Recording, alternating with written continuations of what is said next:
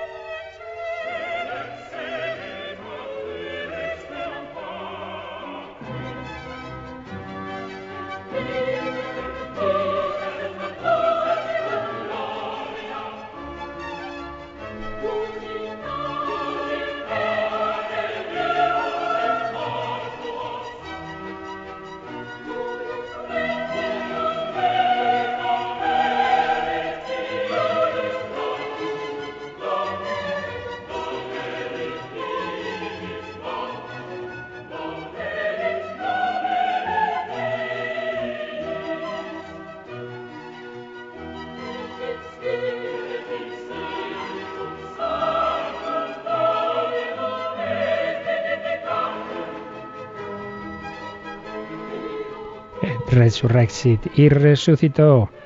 Hoy lo hemos cantado en esta composición de Haydn. Seguimos disfrutando de esta octava de Pascua. Un cordialísimo saludo pascual, querida familia de Radio María. El bien ha vencido al mal, a ese pecado del que hemos comenzado a hablar ayer, pero siempre en esa perspectiva de la victoria pascual de Jesucristo resucitado sobre el pecado y la muerte.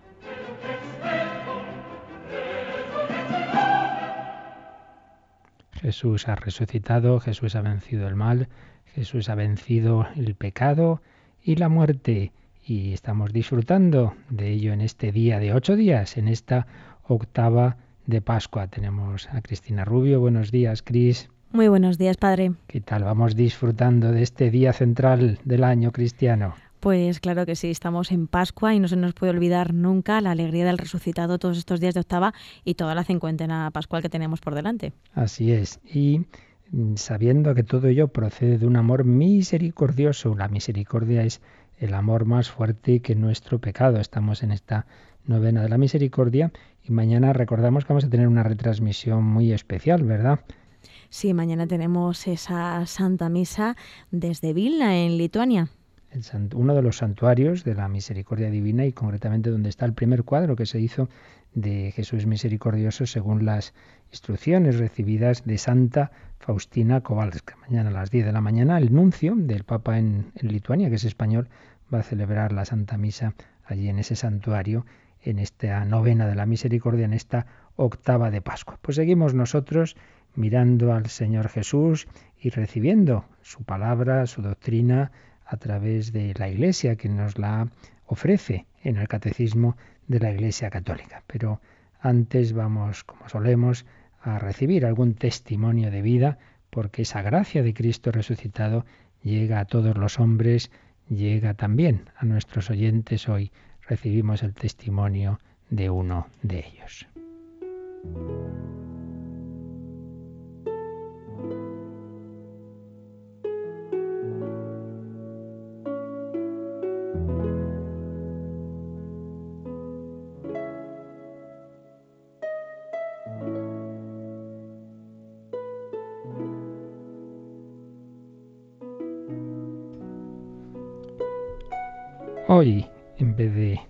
La historia de algunos de los artículos que solemos comentar de Padre José Julio o de Justo López de Melús, tenemos un correo de un oyente, José, José, que nos escribe desde el sur de España, desde Granada, que nos dice que suele escuchar el catecismo y otros programas de Radio María como El hombre de hoy Dios. Y nos cuenta algo que le ocurrió en el día de su santo, día de San José, pero del año anterior. Dice así, yo soy electricista. Ese día, allí no era festivo, me llamaron para que fuera a la casa de mi jefe a hacer un trabajo. me acerqué a un polígono a las afueras de Granada para comprar el material. Cuando salía, una persona, un hombre, me hace señas, me pregunta que si voy a Granada. Contesté que sí. Yo iba más pendiente y preocupado por hacer bien el trabajo. En la casa del jefe no se puede equivocar. Pero esa persona abre la puerta del coche, mete algunas bolsas, comienza a hablarme.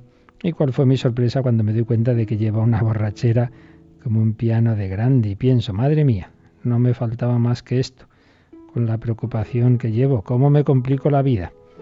Pero comienzo a hablar con él, le pregunto que a qué parte de Granada va me dice que lo tengo que llevar a su casa, así, con todas las letras. Yo le digo que le puedo dejar cerca, pero que yo voy a otro sitio, que llevo prisa, que tendría que desviarme bastante, pero después pienso que en el estado en que va le voy a llevar a donde me dice. Hablando con él me doy cuenta de que tiene problemas graves en su matrimonio, pasando una mala situación familiar y personal, en definitiva una situación muy desagradable. En esto me suena el teléfono y por hermanos libres Contesto la llamada, era una prima felicitándome el día de mi santo. A raíz de la llamada este hombre cambió de actitud. Me preguntó que si podía coger un rosario que llevo colgado en el espejo retrovisor. Yo le dije que sí, y así lo llevó cogido varios kilómetros. Al fin llegamos al sitio donde vivía. Me dijo que no sabía el bien que le había hecho. Me abrazó y me dijo, que Dios te bendiga. Yo no me esperaba eso. No pude evitar que me brillaran los ojos. Le di gracias a Dios y de verdad que el Señor me bendijo. El trabajo me salió muy bien. Hoy rezo por esa persona. Espero que haya solucionado su vida. Dios nos bendice a través de quien menos uno espera. Algo tuvo que mediar San José, digo yo. Muchas gracias. Pues como veis, una historia sencilla. Hoy no es la historia de un misionero o de un mártir, pero lo leo porque muchas veces en estos gestos sencillos, en este coger a una persona en el coche, en ese llevar un rosario, en ese hablar sencillamente desde la fe y con Dios, podemos muchas veces sin darnos cuenta. Transmitir lo que la otra persona necesita, podemos ayudarla y también podemos recibir de ella, como le ocurrió aquí a nuestro comunicante, una palabra, podemos, dice, cómo Dios nos bendice a través de quien menos lo esperamos, como este hombre se despidió sin habiéndose sentido acogido, ayudado, no solo porque le llevaran a casa, sino dándole esa conversación o mostrándole la fe pues se sintió acogido y respondió con ese Dios te bendiga. Transmitir la fe de manera sencilla, dar testimonio con nuestras obras de caridad, con nuestras palabras, de la manera más ordinaria, como cuando la Virgen simplemente saluda a su prima Isabel y solo con un saludo Isabel se llenó del Espíritu Santo. Día a día podemos y debemos ser testigos de Jesucristo resucitado, de su vida, de su alegría. Seamos testigos con nuestra alegría, con nuestra caridad, con nuestra servicialidad del amor del Señor.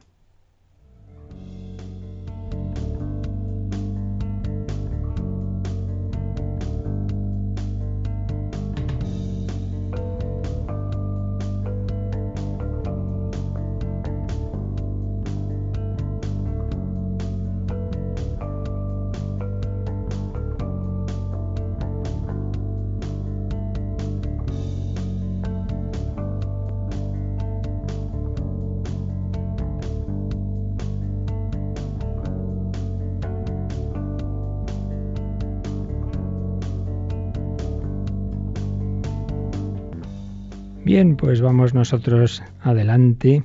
Recordaréis que ayer comenzamos un nuevo apartado, el párrafo 7, dentro de Dios creador de cielo y tierra.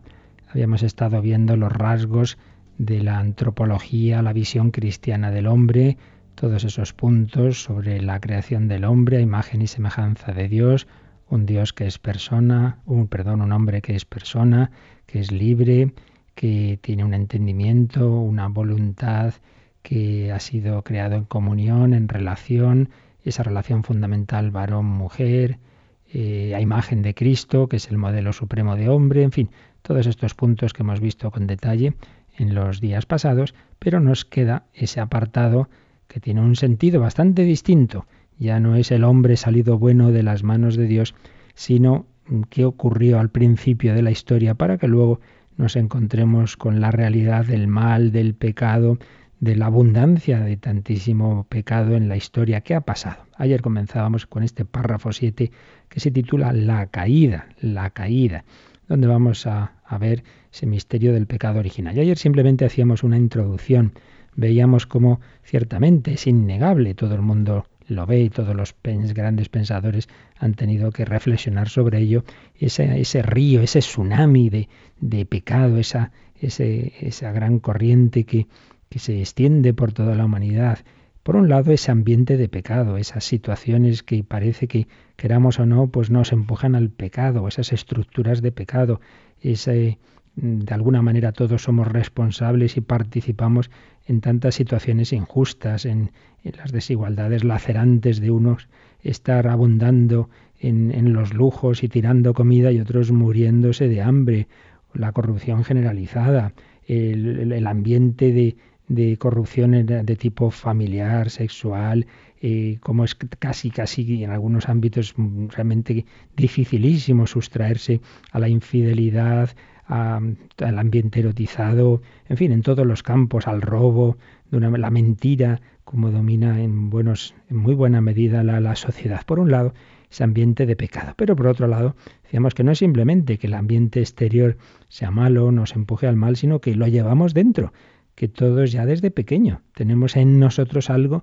que, nos lleva al, egocentrismo, a, la soberbia, a la ira, aquí estoy yo, a, ponernos frente a los demás. Parece que, como que tuviéramos todos un virus que, que nos ha ido contagiando, un virus eh, que nos inclina al mal. Y como muchas veces ocurre la experiencia que ayer recordábamos de San Pablo o de San Agustín, que intentamos hacer el bien y nos lo planteamos y haré esto y haré lo otro, pero luego en vez de hacer el bien hacemos el mal. No hago el bien que quiero, sino el mal que no quiero, dice San Pablo en su carta a los romanos y lo experimentaba también San Agustín, ya iba viendo lo que tenía que hacer, pero pero pero no podía. Estaba arrojado, su voluntad era incapaz, no podía dejar sus vicios. Eh, en concreto a él pues le, pesaba mucho la, la, lujuria, pues tantos años eh, en situaciones de, de dejarse llevar, de, de, sin vivir en castidad, pues, pues no podía con ello.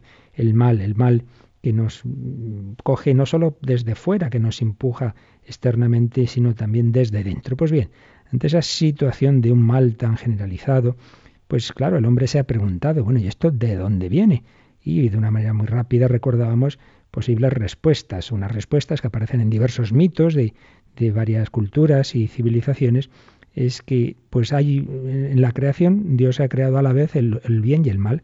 Habría creado un mundo en parte bueno, en parte malo, y en ese sentido, pues el mal vendría de, de, Dios o de los dioses, según esas diversas respuestas. Otra es la que dice, no, no, eh, hay un Dios bueno que ha creado las cosas buenas, pero hay una especie de antidios, u otro principio del mal, o un demonio, pues una gran fuerza, de alguna manera, como dos dioses contrapuestos, son las respuestas de tipo maniqueo, que habría esos dos principios en el origen del mal. Pues bien, frente a estas respuestas está la respuesta de la revelación, está la respuesta del pueblo judío que se va plasmando en las escrituras y donde más allá del esfuerzo humano de aquellos pensadores, de esas reflexiones que podrían hacer, pues luego el Espíritu Santo a través de ello nos va dando una enseñanza por encima incluso de lo que ellos mismos pudieran ser conscientes. Recordemos aquí lo que vimos pues al principio del comentario al catecismo de que la fe católica en la, en la inspiración de la Sagrada Escritura quiere decir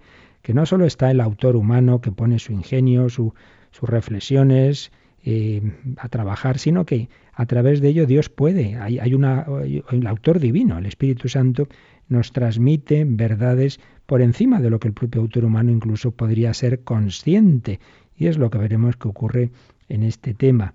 El, pueblo judío, los autores de los libros sagrados del Antiguo Testamento reflexionan, de una reflexión sobre el origen del mal, se van elevando en la historia, dicen, bueno, pues ha habido estos pecados en la historia, está el pecado de la idolatría en el desierto, pero antes pues está la corrupción pues que se manifestó en la Torre de Babel o en la época del diluvio universal, no, no, pero antes todavía, al origen, al origen de la historia. Y llegamos a los primeros hombres, llegamos a los que el Génesis llama Adán y Eva, y hacen esa explicación que viene a ser esta. No, no, todo salió bueno de las manos de Dios. Dios no ha creado el mal, ni hay un Dios malo. No, no, no. Hay solo un Dios bueno, que todo lo ha hecho bueno, pero ha creado seres libres. Y esos seres libres son por un lado los ángeles, por otro lado los hombres, y esos seres libres pueden usar mal su libertad. Y ahí es donde está el origen del mal. Por ahí va la respuesta de la escritura, por ahí va a ir la respuesta que luego integrada con todo el resto de la revelación, con lo que nos ha mostrado Jesucristo, con las cartas de San Pablo, todo ello en la reflexión que la Iglesia ha ido haciendo a lo largo de los siglos, guiada por el Espíritu Santo, le ha llevado a formular esta doctrina, que aquí está resumida en el Catecismo, sobre el pecado original. Y esto es lo que ya en el primer número que ayer simplemente lo leíamos rápido, de una manera rápida, el 385 está sintetizado, pero hoy vamos a volverlo a leer ya comentando un poquito más eh, sus, las diversas partes de este, de este número, las diversas frases y también los números marginales a los que hace alusión. Todo este tema está tratado en bastantes números del catecismo, así que vamos a tener tiempo en nuestras próximas catequesis de detenernos en este misterio, que es un misterio, pero que sin sin él, sin esta verdad de ese misterioso pecado original, todavía sería más misterio explicar el mal en el mundo. Así que vamos a verlo con calma y volvemos a leer de momento, Cristina, este mismo número que ayer ya leíamos, el 385. Dios es infinitamente bueno y todas sus obras son buenas. Sin embargo, nadie escapa a la experiencia del sufrimiento, de los males en la naturaleza, que aparecen como ligados a los límites propios de las criaturas y sobre todo a la cuestión del mal moral. ¿De dónde viene el mal? Buscaba el origen del mal y no encontraba solución, dice San Agustín, y su propia búsqueda dolorosa solo encontrará salida en su conversión al Dios vivo. Ayer hacíamos, primero nos deteníamos aquí, hacíamos, leíamos esta primera parte, como veis aquí, lo que ha hecho el catecismo es plantearnos el problema. Si Dios es infinitamente bueno y todas sus obras son buenas, entonces, ¿de dónde viene el mal que nos encontramos? Por un lado está el sufrimiento, los males en la naturaleza, esto ya hablábamos en una parte anterior del catecismo, eh, que aparece pues simplemente estos males como ligados a los límites propios de las criaturas. Todo lo creado y todo lo material tiene límites eso pues es, normal, en ese sentido pues tampoco habría mucho misterio. Pero el misterio viene sobre todo por el mal moral, cómo somos capaces de hacer tanto mal de, los genocidios, de todo eso, o ese mal que llevamos dentro, esa inclinación que viene dentro. Y se nos recuerda pues que entre, los pensadores que le han dado vuelta a este tema está el converso San Agustín. Y el resto del número va dándonos ya como las pistas por donde vamos a encontrar la respuesta. Seguimos leyendo, pues porque el misterio de la iniquidad solo se esclarece a la luz del misterio de la piedad. La revelación del amor divino en Cristo ha manifestado a la vez la extensión del mal y la sobreabundancia de la gracia. Debemos, por tanto, examinar la cuestión del origen del mal, fijando la mirada de nuestra fe en el que es su único vencedor. Así pues, aquí se nos dan estas pistas. Por un lado, que estamos realmente ante un misterio. Un misterio en el cual a su vez hay varios misterios. Se nos ha dicho porque el misterio de la iniquidad, expresión de San Pablo en 2 Tesalonicenses 2.7, aquí hay un misterio, aquí hay algo más que simplemente eh, algo que podemos ver eh, que si hay un ser vivo, pues es normal que se muera. No, no, aquí hay algo más. Aquí hay un misterio de iniquidad. Misterio de iniquidad. Aquí se está haciendo alusión a que hay alguien por ahí detrás eh, que promueve la iniquidad. Ese alguien, pues ya veremos son esos ángeles caídos, es Satanás, aquí hay, aquí hay gato encerrado, podríamos decir. Misterio de la iniquidad, pero que sólo se esclarece a la luz del misterio de la piedad, misterio del amor de Dios, del amor misericordioso que le ha llevado a encarnarse. Por eso sigue diciendo que la revelación del amor divino en Cristo ha manifestado a la vez la extensión del mal y la sobreabundancia de la gracia. Claro, en esto como en todo, no vamos a encontrar suficiente luz solo en el Antiguo Testamento, mucho menos en, en la, nuestra reflexión puramente filosófica o de las religiones naturales. No, no, no. Tenemos que mirar a Cristo y recibir la luz del Espíritu Santo, que nos va a dar muchísima más luz para entender, para acercarnos a este misterio, revelación del amor divino en Cristo, el Dios que se hace hombre y que se deja matar en una cruz, pero que vence el mal y la muerte con la resurrección, esa revelación del amor divino manifiesta dos cosas a la vez. Por un lado, la extensión del mal. Cuánto mal vemos en la pasión de Cristo. Vemos esa traición de Judas, vemos las negaciones de Pedro, vemos la, maldad de tantas personas, la cobardía de Pilatos, la superficialidad de, Herodes, eh, la gente que grita este no a Barrabás, crucifícale, los soldados romanos que torturan a Jesús, etcétera, etcétera, etcétera. Vemos una tremenda extensión e intensidad del mal, pero también vemos la sobreabundancia de la gracia. Como responde a ese mal Jesús, Padre, perdónalos porque no saben lo que hacen. Vemos a María al pie de la cruz, vemos a Juan, vemos a María Magdalena, las mujeres que van al sepulcro también. La gracia, a pesar de todo, es más fuerte y vemos, claro, que Jesús va a vencer ese mal con su resurrección y que resucitado se va a parecer a consolar, a animar y a enviar de nuevo a sus discípulos al mundo entero a anunciar la victoria, la victoria del bien, la victoria de la vida sobre la muerte. Se manifiesta a la vez la extensión del mal y la sobreabundancia de la gracia. ¿Dónde abundó el pecado, sobreabundó la gracia? Esta frase de San Pablo tenemos que tenerla siempre muy presente. Por eso la última frase de este número es muy importante y es como una clave para todo este tema. Debemos examinar la cuestión del origen del mal fijando la mirada de nuestra fe en el que es su único vencedor. No nos olvidemos nunca, esto es como en las películas de lucha entre buenos y malos, en las que normalmente pues casi siempre a la mitad de la película o, o todavía hacia el final parece que vence el mal, vence las fuerzas oscuras de los malos, por así decir, ¿no? Con lenguaje infantil, pero ya nos entendemos. Pero al final normalmente pues es eh, es, la, la justicia, es, son los buenos los que triunfan. Bueno, pues esto ciertamente ocurre en, en el drama de la redención. En la victoria es de Cristo, es de Jesús resucitado. Entonces tenemos que tener cuidado porque muchas veces vemos la historia de la vida y nuestra historia personal o la historia comunitaria o la historia de la iglesia y nos quedamos en, a mitad de la película y vemos las cosas mal y se nos olvida, oye, oye, calma, que esto no ha terminado todavía como no terminó la vida de Jesús en el sepulcro. Hay que mirar el, conjunto, hay que mirar el final. Las cosas se entienden desde el final y la historia del mundo la entenderemos desde el final y nuestra historia personal también la entenderemos desde el final, desde la luz de la gloria a la que la misericordia de Dios nos invita. Debemos examinar siempre esta cuestión del mal y nuestros propios males desde la fe en el vencedor del mal, y del pecado y de la muerte desde la fe y la esperanza en Jesucristo resucitado. Bien, este es un número introductorio, un número introductorio que hace alusión a diversos temas que vienen sugeridos en los números marginales de este mismo número. Vamos por ello, Cristina, a leerlos también. Primero hace alusión al 309, eh, donde se nos, ya lo leímos en su día. Vamos a releerlo un momentito. Si Dios Padre Todopoderoso, Creador del mundo ordenado y bueno, tiene cuidado de todas sus criaturas, ¿por qué existe el mal? A esta pregunta tan apremiante como inevitable, tan dolorosa como misteriosa, no se puede dar una respuesta simple. El conjunto de la fe cristiana constituye la respuesta a esta pregunta.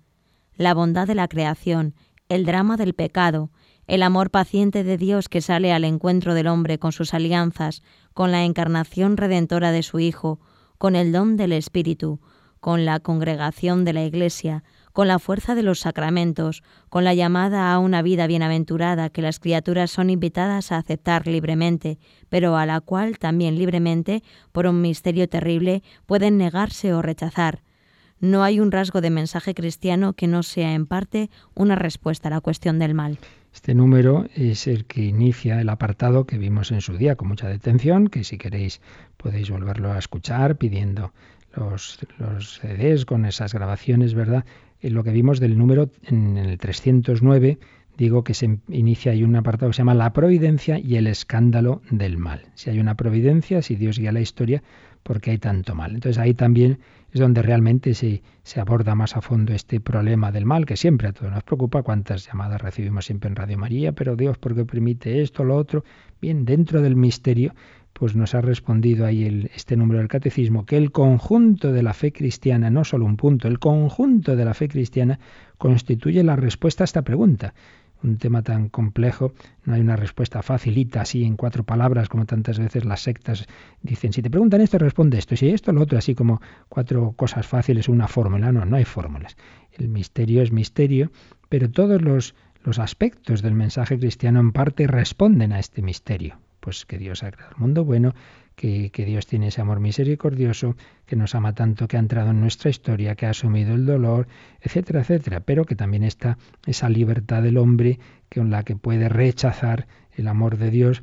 Y nos quedamos aquí sobre todo con estas afirmaciones. El conjunto de la fe cristiana constituye la respuesta a este misterio del mal y no hay un rasgo del mensaje cristiano que no sea en parte una respuesta a la cuestión del mal pues sobre todo el ver a Jesús, el ver a Jesús que asume el mal en su muerte, pero que lo vence en la resurrección, y todos esos otros aspectos que aquí se han mencionado. Número 309. Pero también se cita en número marginal el 457. Este es en cambio de más adelante y es de la parte de la Cristología. ¿Qué nos va a decir este número?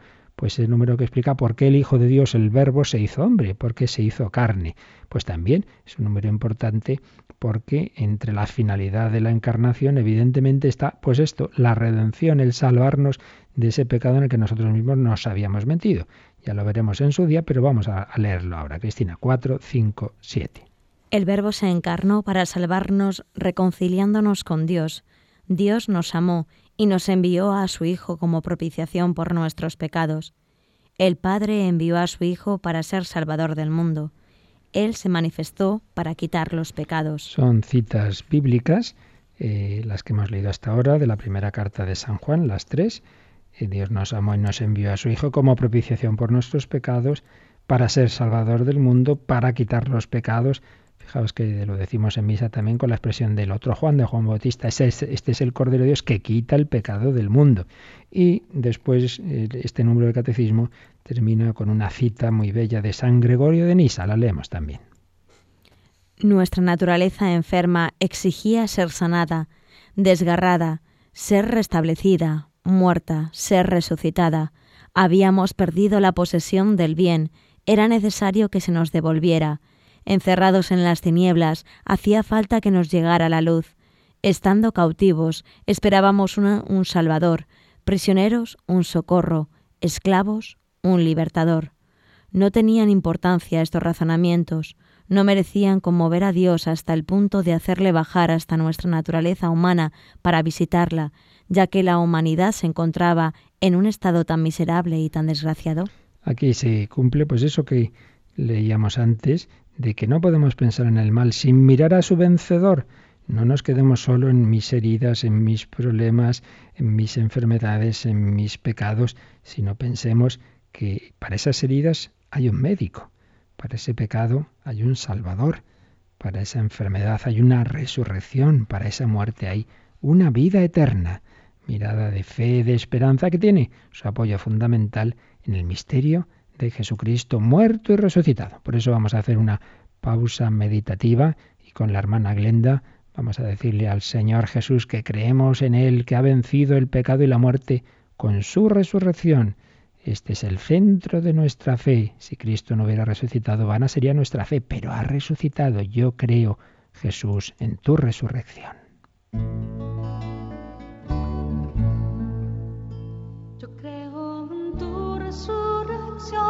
Porque puedo amar, puedo reír, puedo abrazar mi mayor enemigo y mirar en ti. Yo creo en tu resurrección, porque tengo paz en mi corazón, porque puedo entregarme a pesar de todo este dolor. Yo creo en tu resurrección, porque soy feliz junto a ti, porque me amas tanto que hasta moriste por mí. Yo creo en tu resurrección, porque puedo amar, porque tengo tanto, tanto, tanto para entregar. Yo creo que tú, Señor, vivirás en mí. Yo creo que tú, Señor, vencerás en mí. Yo creo que tú, Señor, morarás en mí. Para siempre, para siempre, Señor.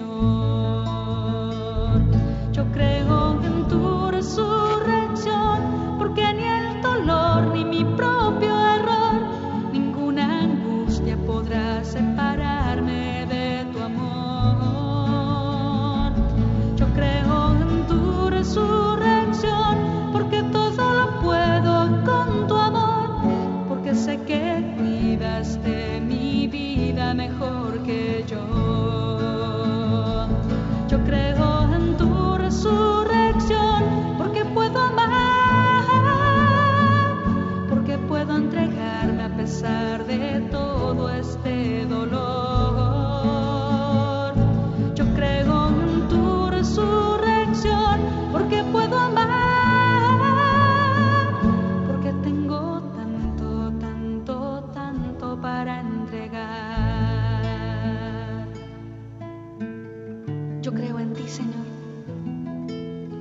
La fuerza de tu vida. Creo que donde sobreabundó el pecado, sobreabundó más tu gracia. Creo en la fuerza de tu pequeña semilla en nuestro corazón, que da el ciento por uno. Creo que vives en nosotros. Yo creo en ti, Señor. Yo creo en tu resurrección, porque puedo amar, puedo entregarme a pesar de todo este dolor. Yo creo en tu resurrección, porque puedo amar, porque tengo tanto, tanto, tanto para entregar. Descubre la fe de la Iglesia a través del Catecismo, de 8 a 9 de la mañana en Radio María. Bueno, Cristina, la verdad es que esta canción de Hermana Glenda ya nos ha dado la catequesis hecha, ¿eh? porque es que recoge la canción prácticamente todo lo que estamos diciendo. Sí, hay dolor, hay pecado, hay muerte, pero Jesús nos da su Espíritu Santo y con la fuerza de su resurrección la última palabra no la tienen esas realidades negativas, no, no, la gracia es más fuerte y eso tiene que aplicarse a nuestra vida y es precisamente a lo que hace alusión el siguiente número marginal que aquí se cita, el 1848, 1848, esa resurrección de Cristo, ¿cómo llega a nuestra alma, a nuestro corazón? Pues llega por la gracia de Dios, por el Espíritu Santo que se nos comunica y que es más fuerte que el pecado. Vamos a leer este 1848. Como afirma San Pablo, donde abundó el pecado, sobreabundó la gracia. Pero para hacer su obra, la gracia debe descubrir el pecado para convertir nuestro corazón y conferirnos la justicia para la vida eterna por Jesucristo nuestro Señor. Como un médico que descubre la herida antes de curarla, Dios, mediante su palabra y su espíritu, proyecta una luz viva sobre el pecado. Así pues, la gracia de Dios quiere transformar nuestra vida, pero claro, para ello hay que, hay que poner ante el Señor nuestra vida, nuestra realidad como es, incluyendo esas heridas de nuestro pecado, como un médico que descubre la herida antes de curarla, no es eh, regodearnos en las heridas, no, no, es para ser curadas. Por eso, cuando hablamos del pecado, que hay que hacerlo, cuando la Iglesia pues dice lo que está mal, etcétera, pues no es para ensayar, ensañarse ahí, fíjate qué malo que eres, no, no, es al revés, es para poder ser curados, es para ser, poder ser sanados. Y termina este número con una cita de, de una encíclica de Juan Pablo II sobre la encíclica sobre el Espíritu Santo, Dominum et Vivificante, número 31, y que dice lo siguiente, este, este párrafo. La conversión exige el reconocimiento del pecado, supone el juicio interior de la propia conciencia, y éste, puesto que es la comprobación de la acción del Espíritu de la verdad en la intimidad del hombre, llega a ser al mismo tiempo el nuevo comienzo de la dádiva de la gracia y del amor. Recibid el Espíritu Santo. Así pues, en este convencer en lo referente al pecado, descubrimos una doble dádiva, el don de la verdad de la conciencia y el don de la certeza de la redención. El Espíritu de la verdad es el Paráclito. Por ello, el Espíritu Santo, pues una de las cosas que hace es iluminarnos lo que está mal en nosotros. Por eso cuando uno vive lejos de Dios le parece que es muy bueno. En cambio, cuando se convierte, cuando hace oración, cuando se acerca a Dios, empieza a ver, ¡uh, madre mía! ¡Cuánta porquería llevo aquí dentro! Es como una habitación que, está así con poca luz y nos puede parecer que está limpia. Abrimos bien las ventanas, entra la luz del sol y digo, madre mía, la de polvo que hay aquí que antes no había visto. Bueno, pues esto es lo que pasa. Cuando uno se acerca a Dios, ve todo, toda esa porquería. Por eso es curioso, personas que no llevan mucha vida espiritual o, no, ninguna, dicen, ¿por qué me voy a confesar? Y bueno, una vez al año, pues, y, como muchos, y tampoco ni robo ni mato. Y en cambio, monjitas de clausura, santas mujeres, están confesándose todas las semanas. Y me dice, pero bueno, ¿y esto cómo es? Pues es que claro, cuando uno está cerca de Dios, pues cualquier detallito le, pues lo ve como una falta de, de, fe, de confianza, de amor a Dios, de amor al prójimo, y enseguida pues eso se le ilumina ahí de que eso hay que mejorarlo, ¿verdad?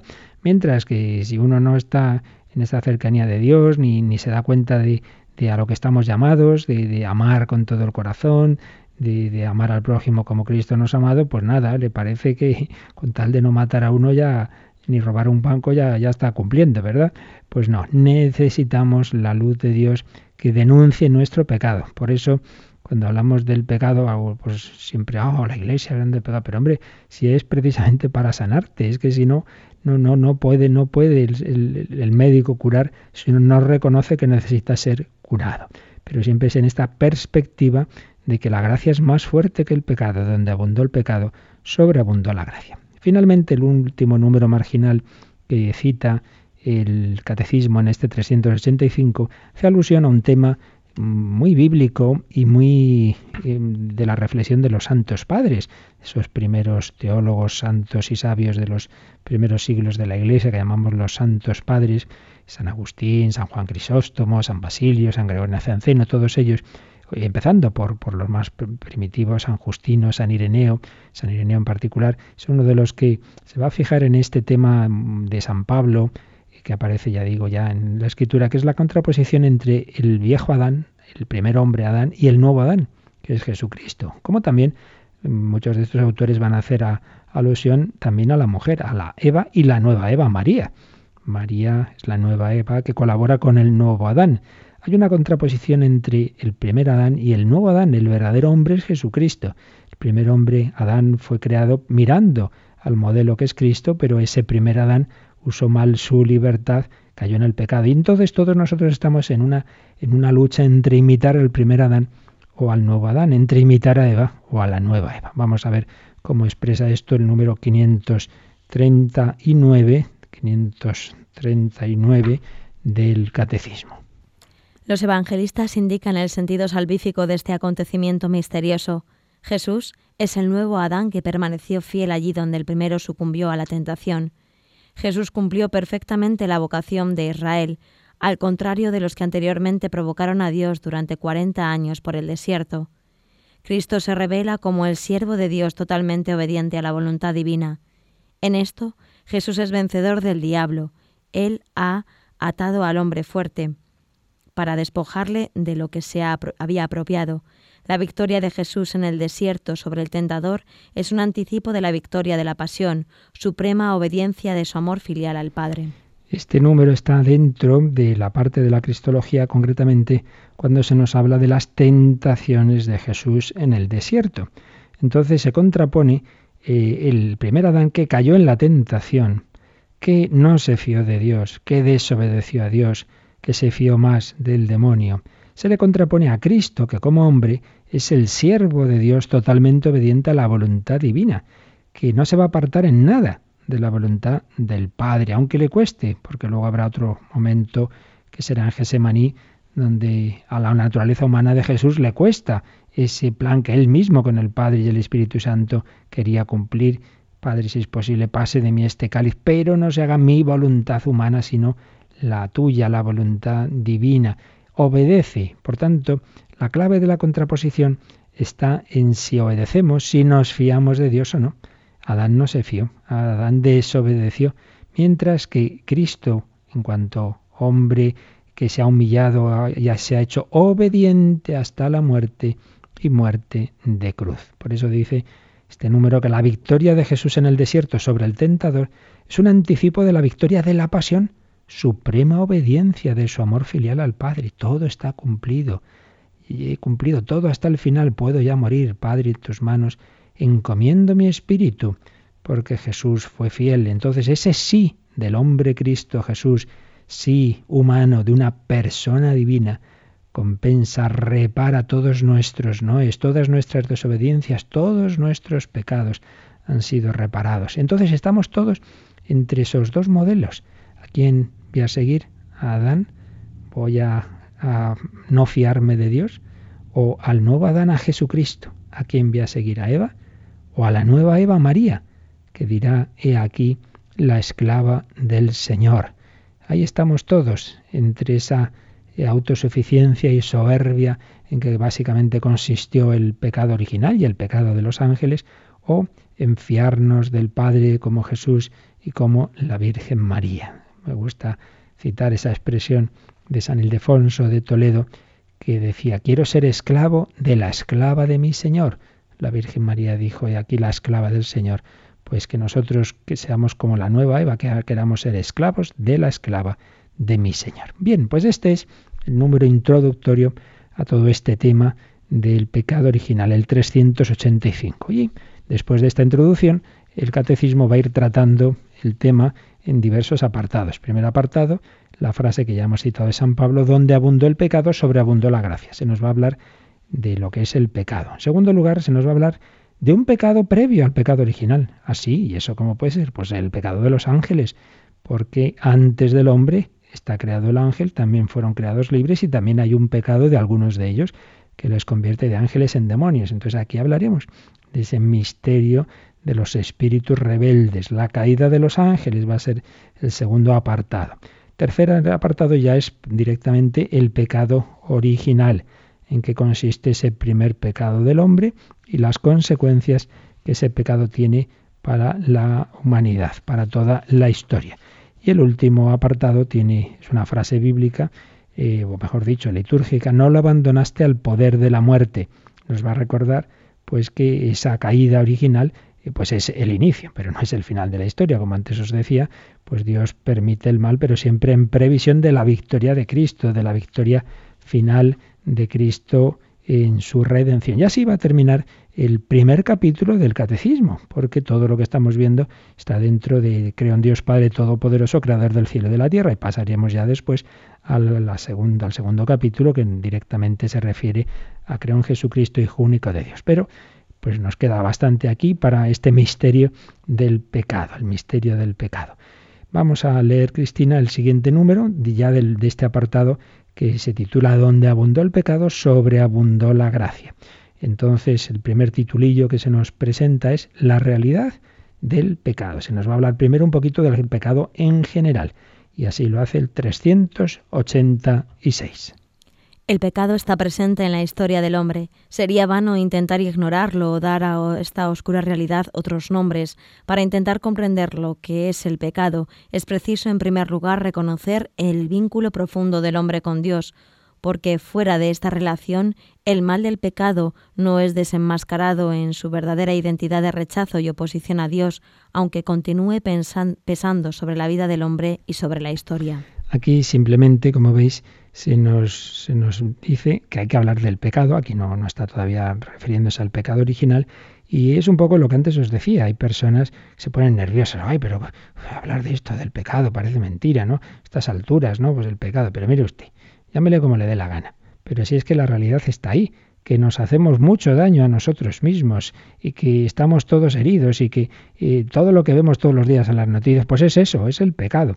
Pero es que aquí hay algo más profundo y esto ya sí que, que se necesita la, visión de fe. Lo que todos vemos es que nos hacemos daño a nosotros mismos y unos a otros. Eso no hace falta ser cristiano para verlo, ¿verdad? Pero en cambio, para darse cuenta de, la, de la hondura que tiene el misterio del pecado, hay que partir de algo previo que es que el, hombre está llamado a una relación personal con Dios. Personal. Aquí, pues lo que ya vimos antes, de que Dios no simplemente nos ha hecho como sus criaturas, sus siervos, para adorar a un Dios lejano. No, no, no. Dios nos ha introducido en su familia. Dios ya al primer, a los primeros hombres les dio su gracia, su amistad y desde luego, pues si hemos sido educados, bautizados y educados en la fe y en la gracia, pues eh, estamos en esa familia de Dios. Soy hijo de Dios Padre, hermano y amigo de Jesucristo, templo del Espíritu Santo, hijo de la Virgen María. Entonces, el pecado no es simplemente un error, que yo me he equivocado, que yo he actuado mal, que yo me he hecho daño a mí y a los demás, que lo es también, sino que es mucho más. Es un no fiarme de Dios, es el hijo pródigo que se va de casa, es un decirle a Dios no creo que tú me vayas a hacer feliz, así que voy a buscarme la felicidad fuera, por otro lado, no te necesito, prefiero vivir desde mí mismo y no desde ti, eh, prefiero ir a mi aire, es lo que dice el hijo pródigo, dame la parte de herencia que me corresponde, que es decir por mí como si tuvieras muerto, no necesito de Dios. El misterio del pecado solo se entiende a la luz del misterio previo de que Dios nos ha elevado a su nivel de relación personal, que nos ha hecho no simplemente criaturas y siervos, sino hijos amados, que somos miembros de la familia.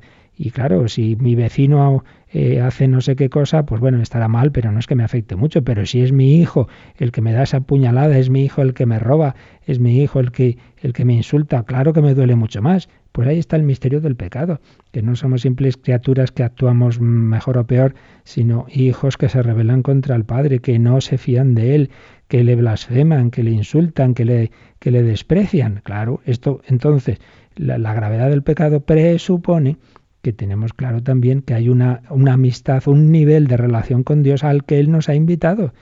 Por eso, desde la perspectiva de la fe, el pecado es como mucho más serio, pero porque es mucho más grande también aquello a lo que estamos llamados, llamados a esa relación íntima y personal. Por eso, por eso podemos ya imaginar que a Jesús le dolería más la traición de Judas o las negaciones de Pedro que uno que por ahí gritara crucifícale, crucifícale. Perdón. Entonces, eh, es este, perdonad, perdonad que aquí le entra uno los, los estornudos cuando menos lo espera. Pues bien, esa realidad misteriosa del, del pecado, pues es lo que eh, solo se, se, puede entrever a la luz también de esa realidad misteriosa, pero preciosa, de, de, esa amistad con el Señor. Por eso, repito, a Jesús le tenía que, que doler más esas, esas traiciones de los cercanos, de los que, de sus amigos, que, los desconocidos que gritaran ahí en el pretorio de Pilato, crucifícalo. Pensémoslo, estamos llamados a una intimidad con el Señor y si le fallamos no es eso, no es un simple fallito, sino que es una traición. Bueno, pues vamos a meditar todo esto un poquito más, seguiremos próximo día, no mañana, que vamos a tener una jornada especial, nuestro día mensual de Radio María, contaros muchas cosas, pero seguiremos el próximo día y ahora, como siempre, si queréis alguna pregunta o consulta, pues es, es el momento. Participa en el programa con tus preguntas y dudas. Llama al 91 153 8550. También puedes hacerlo escribiendo al mail catecismo arroba radiomaria.es. Catecismo arroba radiomaria.es.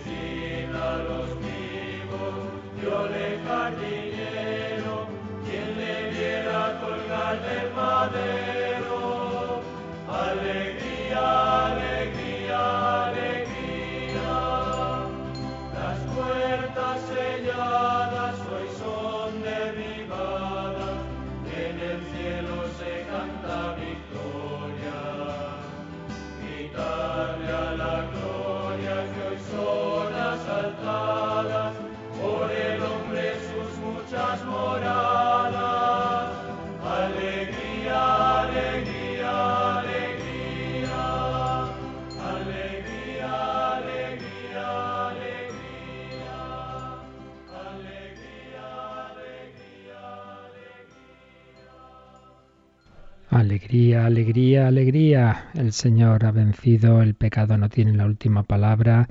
Esa es nuestra confianza. ¿Tenemos alguna pregunta, Cristina? Sí, tenemos una pregunta de ayer de Santos que quería saber un poco el origen, el hombre, eh, si estaba inclinado al mal o al bien, existiendo ese mal que explicábamos. Muy bien, una pregunta muy interesante que bueno, un poco se puede responder a la luz de todo lo que hemos visto, pero que, que así preguntado pues nos permite concretarlo.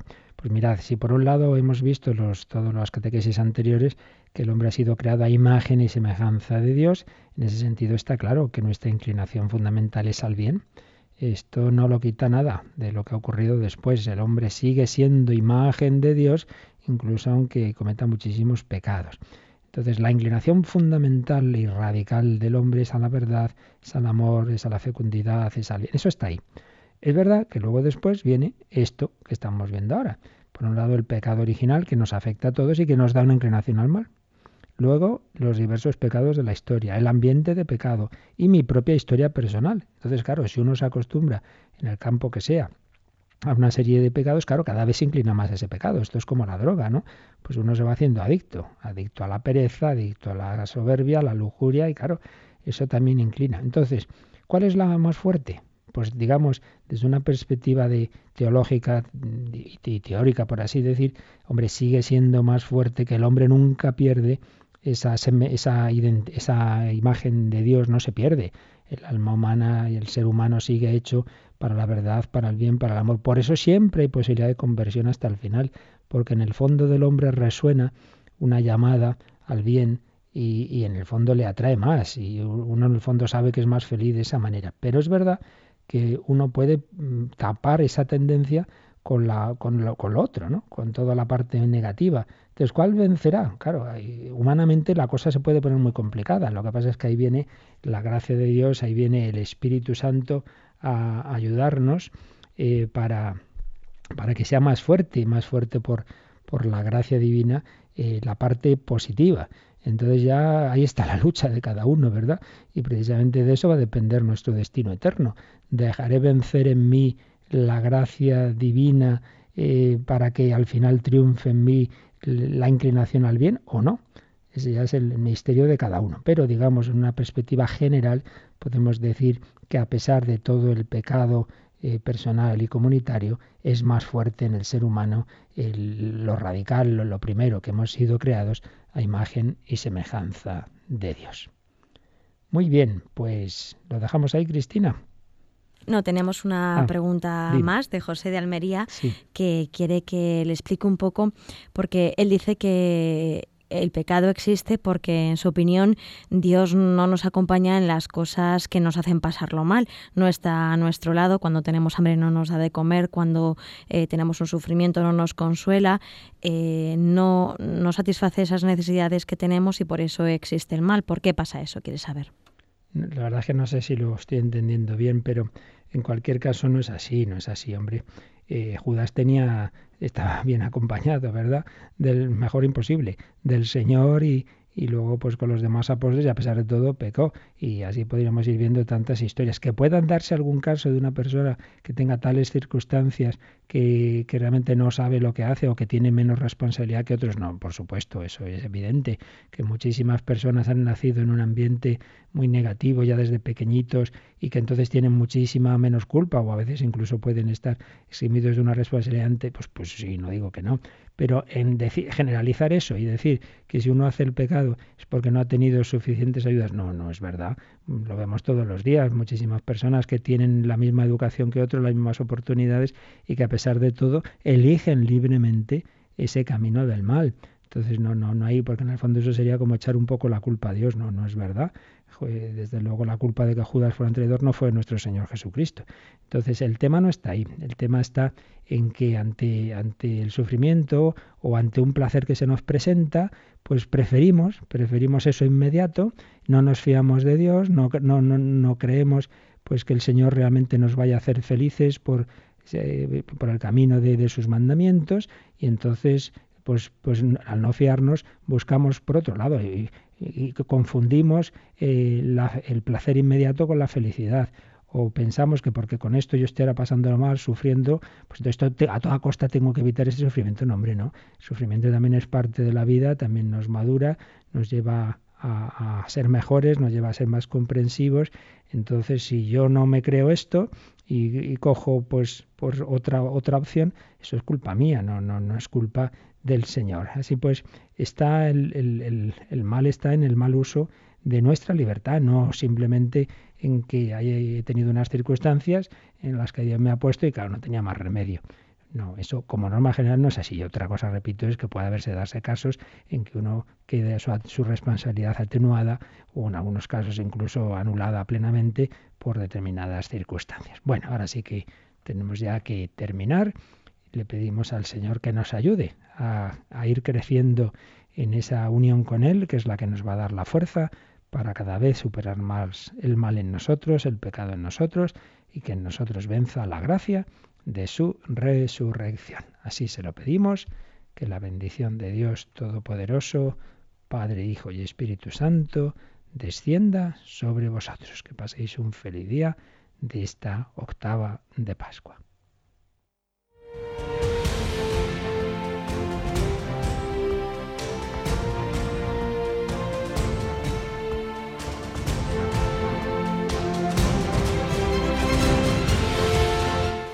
Han escuchado en Radio María el Catecismo de la Iglesia Católica, un programa dirigido por el Padre Luis Fernando de Prada.